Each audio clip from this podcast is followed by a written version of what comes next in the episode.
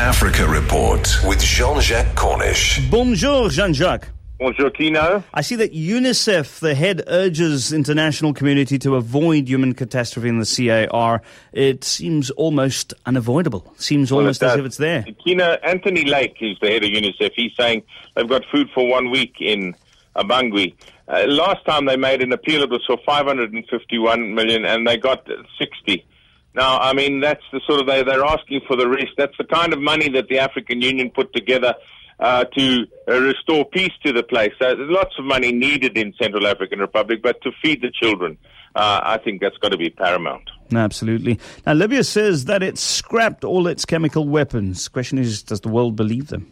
Well, not really. The United States is saying that they dra- drag in their feet a little bit, but certainly the progress made could be a model for what should be happening in Syria, where they really are uh, uh, not being uh, ke- keeping up to speed. Scrapping the chemical weapons was what, in fact, brought Muammar Gaddafi back into the international fold, or promised to scrap them. Of course, then his people turned against him and killed him. You know, I love these notes I get for the issues that you're going to talk about because, according to the last note, it says that you're going to be deciding on the future of Uhuru Kenyatta's trial.